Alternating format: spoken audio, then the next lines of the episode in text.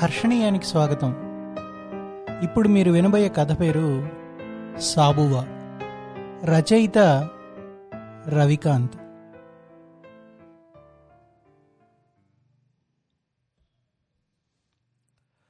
మబ్బులు కమ్మిన ఆకాశాన్ని తీక్షణంగా చూస్తున్న వరదయ్యను చూసి ఏందయ్యా పైన మోడం కట్టింది ఎప్పుడు చూడలేదా?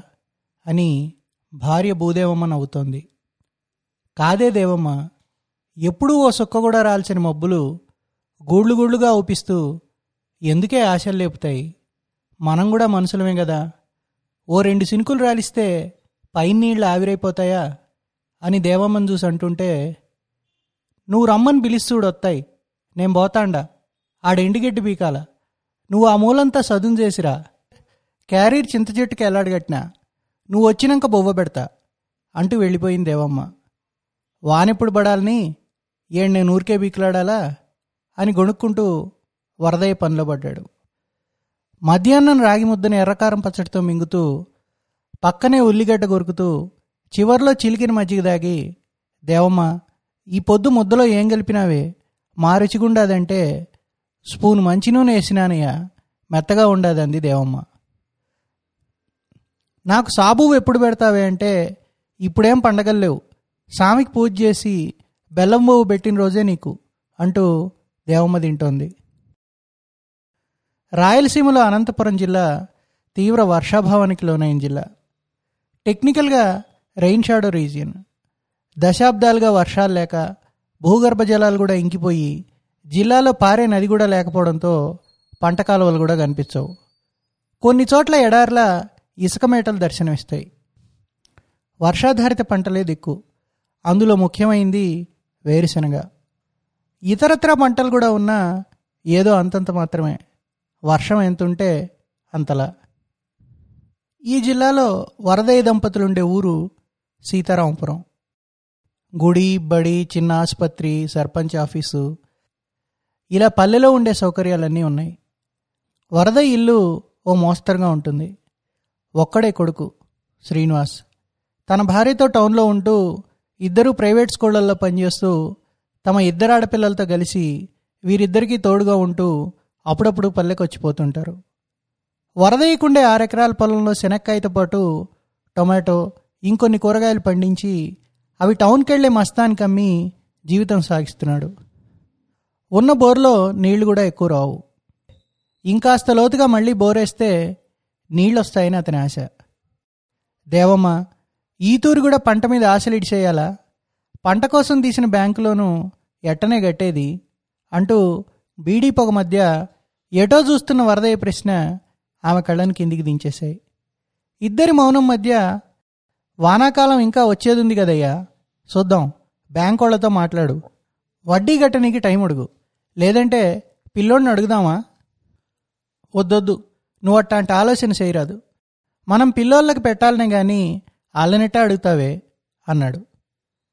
సాయంత్రం శ్రీనివాస్ ఫోన్ చేసి అమ్మా నాన్నలతో మాట్లాడి పెట్టేశాడు. బ్యాంక్ ప్రస్తావన రాలేదు. ఆ వారం చివరిలో వాళ్ళ ఊళ్ళో ఒక చాటింపేశారు భూదేవం ఇంటికొచ్చి అయ్యా సర్పంచ్ ఆఫీస్ వాళ్ళు చెప్పినారు. మూడు రోజుల తర్వాత ఎవరిని బయట తిరగొద్దంటున్నారు. బీడీల కోసం నువ్వు ఊరంతా తిరగొద్దు. శెట్టిగారి అంగట్లో సామాన్లు తీసుకురా. మళ్ళీ బయటికి పంపిస్తారో లేదో. వరదయ్య వెళ్ళి తెచ్చిన సరుకులు చూసి ఏందయ్యా ఇన్ని సబ్బులు నొరగనెళ్ళి తెచ్చినావు? ఇవన్నీ మనమేనా? రాగులు తక్కువ రంగులు ఎక్కువైనాయి. అంటే ఏమో అందరూ కొంటున్నారు నన్ను కొనమన్నారు దేశంలోకి రోగం ఏందో వచ్చిందంట. చేతులు కాళ్ళు సబ్బుతో బాగా గడిగి మూతికి బట్టకట్టుకోమన్నారు అందరితో పాటు మనమని తెచ్చినా అన్నాడు. ఇదేం బాధ? అనుకుంటూ దేవమ్మ వంటింట్లోకి దూరింది. వరదయ్య కొడుక్కి ఫోన్ చేసి ఏం సీనయ్య ఆడెట్టుండది? అన్నీ మూసేస్తారంట కదా. నువ్వు టీచర్ అమ్మను పిల్లలను తీసుకొని ఊరికొచ్చేయి. టౌన్లో వద్దులే. అంటే సరే అన్నాడు శ్రీనివాస్. ఆ సాయంత్రం ఊరు చేరిన అందరినీ చూసుకుంటూ ఈ ఇద్దరు తెగ మురిసిపోయారు. తాతయ్య మా స్కూల్ కూడా మూసేశారు. మళ్ళీ ఎప్పుడు తెరుస్తారో తెలీదు. అంతవరకు మనమంతా ఇక్కడే ఉంటామని నాన్న చెప్పాడు. అంటే మీకు ఎన్ని దినాలు కావాలంటే అన్ని దినాలు ఏడనే ఉండండమ్మా అని తాత వాళ్ళతో ఆటలు మొదలుపెట్టాడు. వరదయ్యకు కోడలంటే చాలా గౌరవం. ఆమెని టీచర్ అని పిలుస్తాడు. కోడలు ఎప్పుడు వంటింట్లో సాయానికి వచ్చినా దేవమ్మ ఆనందమే వేరు. దేవమ్మ పిల్లోళ్ళకి కారం ఎక్కువ పెట్టాకు తినలేరు. అంటే రాత్రికి కొర్రన్నంలోకి వంకాయ కూర టమాటా చారు చివర్లో చిలికిన మజ్జిగతో ముగించారు. రాత్రి ఇంటి ఆరు బయట వేప చెట్టు కింద మంచాలేసి తండ్రి కొడుకులు మాటామంతి మొదలుపెట్టారు. చేతిలో బీడీతో సీనయ్య ఇట స్కూల్ మూసేస్తే పిల్లలకి చదివేట అబ్బేది? మీ అయ్యోర్లకి జీతాలు ఎట్టయ్యా? అసలు ఇస్తారా లేదా? అంటే తలంచుకున్నాడు శ్రీనివాస్. నీది మీ అమ్మ పోలికరా? ఇద్దరూ ఏమడిగినా తలకాయ దించేస్తారు. అంటుంటే తలెత్తిన కొడుకు కళ్ళల్లోంచి కారిపోతున్న నీళ్ళు చూసి గబుక్కున పక్కన కూర్చొని కళ్ళు తుడిచి ఏమైందయ్యా? అంటూ ఓదార్చాడు వరదయ్య. మస్తానికి మనం బాకీ ఉన్నామయ్యా. స్కూల్లో అందరినీ నెల కిందే తీసేశారు. జీతాలు లేకపోతే. ఈ నెలంతా నువ్వు పంపిన టమాటాలు మస్తాన్ మాకిస్తే అమ్ముకొని ఏదో ఇంత తిన్నామయ్యా. నీకు తన కష్టంలోంచి డబ్బులు ఇచ్చాడు మమ్మల్ని చెప్పొద్దన్నాడు. వరదయ్యకు నోట మాట రాలేదు. ఒకరికి ఇంకొకరు సహాయం అనుకొని ఏదో ఆలోచిస్తూ ఆ రాత్రి వరదయ్య నిద్రపోలేదు. గుండెల్లోని భారాన్ని దించుకున్న శ్రీనివాసు ఆ రాత్రి ప్రశాంతంగా నిద్రపోయాడు. టపటపా శబ్దాలకు నిద్రలేచిన వరదయ్య దేవమ్మకు చుట్టూ చేరిన కొడుకు కోడలు పిల్లల్ని చూస్తూ ఉండిపోయాడు. చూసింది సాలే గాని పళ్ళు దోమిరా టీ నీళ్ళు ఇస్తా అని దేవమ్మ అంటే దగ్గరగా పోయి చూస్తే ప్లేట్లో జొన్న రొట్టె పుంటికూర పప్పు ఎర్రకారం ఉల్లిగడ్డతో వేరే లోకంలో ఉన్న కొడుకు పిల్లలు పక్కనే రొట్టెలు టపటపా కొడుతూ దేవమ్మ అవి గాలుస్తున్న టీచర్ అమ్మని చూసి నిద్రలేని ఆ రాత్రి మొత్తం మర్చిపోయాడు వరదయ్య. అయ్యా నువ్వు తిన్న తర్వాత పొలం చూసొద్దాం అంటూ ఇంకో రొట్టె మీద పడ్డాడు కొడుకు. చిన్నప్పటి నుంచి చూస్తూ కాసింత వ్యవసాయం నేర్పించిన పొలమంతా తిరుగుతున్న కొడుకు అడిగే ప్రశ్నలకు జవాబులు ఇస్తూ అలవాటుగా ఆకాశాన్ని చూస్తూ తండ్రి కొడుకులిద్దరూ చింత చెట్టు కిందికి చేరారు. అయ్యా నీ బ్యాంక్ లోన్ సంగతి సర్పంచ్ ఆదరణ చెప్పాడు. వాళ్ళొచ్చి నోటీసులు ఇస్తే బాగుండదు మాలాంటి లక్షల మంది టీచర్ల ఉద్యోగాలు ఏమైపోతాయో కూడా తెలియదు అందుకే ఆ విషయాన్ని పక్కన పెట్టి నీతో కలిసి ఇక్కడే వ్యవసాయం చేస్తాను. మీ కోడలు ఇల్లు పిల్లల సంగతి చూస్తుంది. మస్తాన్ బాకీ కూడా ఇచ్చేద్దాం అన్నాడు. ఇంటికొచ్చి దేవమ్మకు చెప్తే సరే అంది పిల్లల కష్టాన్ని తలుచుకొని మాయదారి రోగాన్ని తిట్టుకుంటూ. సర్పంచ్ యాదిరెడ్డి ఇంటికి వెళ్ళిన తండ్రి కొడుకులిద్దరికీ ట్రాక్టర్ బయట కనిపించింది. ఏంది సీనయ్య మీ నాయనతో వచ్చినావు? అంతా బాగానే ఉంది కదా? లోనికి రండి అంటుంటే యాదన్న పొలం పనులు అయిపోయాయా? ట్రాక్టర్ ఎక్కడుంది అని శ్రీనివాస్ అంటుంటే ఏం పనులే అయ్యా? కూలికి ఎవరూ రావట్లేదుగా ఖాళీగా పడింది అన్నాడు యాదిరెడ్డి. యాదన్న నువ్వు సరేనంటే ఓ రెండు వారాలకు ట్రాక్టర్ తీసుకుపోతా. ఖర్చులు రిపేర్లు నా లెక్క అన్నాడు శ్రీనివాస్. రెండు కాకపోతే నాలుగు వారాలు పెట్టుకో. నీకన్నా నా సీనయ్య? అనడంతో తండ్రి కొడుకులు బండెక్కి ఇల్లు చేరారు. శ్రీనివాస్ దంపతులు ఇద్దరికీ సైన్స్లో మాస్టర్ డిగ్రీలు ఉన్నాయి ఇద్దరూ కలిసి ముందుకు ఎలా వెళ్ళాలని చిన్న ప్రాజెక్ట్ లాంటిది రాసుకుని అందుకు ఊళ్ళోనే ఉంటున్న అగ్రికల్చర్ ఆఫీసర్తో మాట్లాడి కొన్ని వ్యవసాయ మెళకువలు తెలుసుకున్నారు. వ్యవసాయం తగ్గడంతో మిగిలిపోయిన రకరకాల పంటల విత్తనాలు ఉచితంగా ఇచ్చారు ఆఫీసరు. ట్రాక్టర్కు డీజిలు ఆయిల్ ఇబ్బంది కాకుండా మస్తాన్ చూశాడు. అయ్యా ఉన్న నీళ్ళతో ముందు ఆకుకూరలు కూరగాయల సాగుతో ఆదాయం పెంచాలని ఓ మంచి రోజు చూసి వాడకంలో లేని భూమిని ట్రాక్టర్తో చదును చేస్తే తోడుకు కొన్ని చినుకులు కూడా పడి భూమి కాస్త మెత్తబడింది ఈసారి సేంద్రియ వ్యవసాయం దానికి తగ్గట్టుగానే ఎరువులు వాడదాం. మార్కెట్లో వద్దంటే అయోమయంగా మొహం పెట్టాడు వరదయ్య. పొద్దున్నే ఎర్రకారం దోశలు శనక్కాయ చట్నీతో తింటూ పాత రోజులు గుర్తు చేసుకుంటుంటే పిల్లలు మాకు దోశలొద్దు తెల్లన్నం కావాలన్నారు.